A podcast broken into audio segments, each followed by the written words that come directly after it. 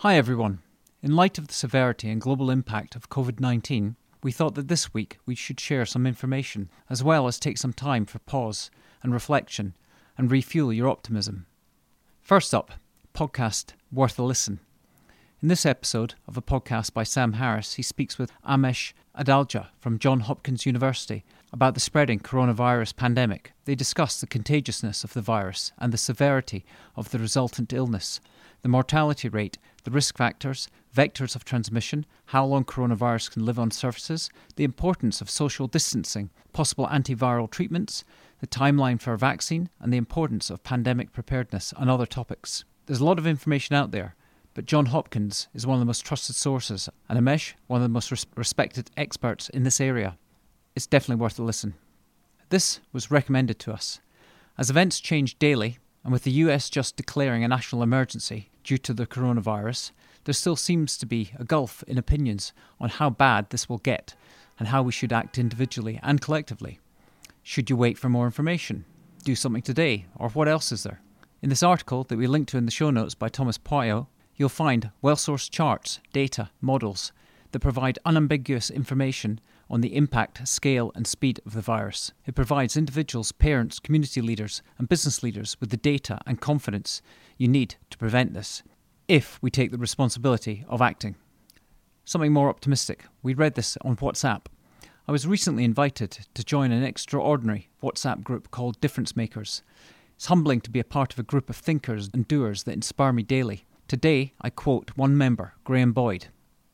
Starting quote now. This is my perspective. For four decades, it's been sufficiently clear that climate change, pollution impacts, and the 17 SDGs will impact everyone, and worst case, could lead to the death of over 90% of humans.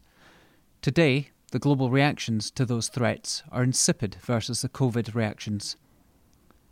The two big differences I see are COVID might kill me, and now, whereas the climate emergency kills in 10, 50, or 100 years' time, and someone else. I wish we had a way of creating the feeling of now for a threat that materializes in the future. End quote. These are wise words indeed. Next up, mulling on this. When we face existential events, whether viral or climate based, we should not forget that we all have agency, the power to choose what we imagine, what we desire, what we believe, and how we act towards the future we seek.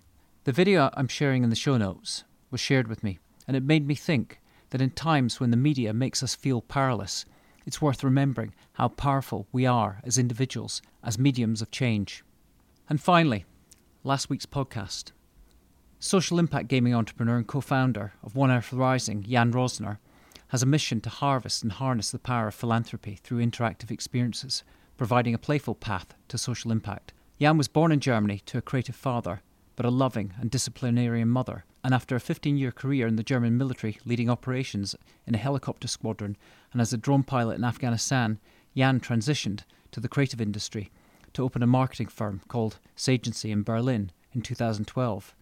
Serendipity led him to New York, where he met his current business partner and pivoted to social impact gaming, launching One Earth Rising.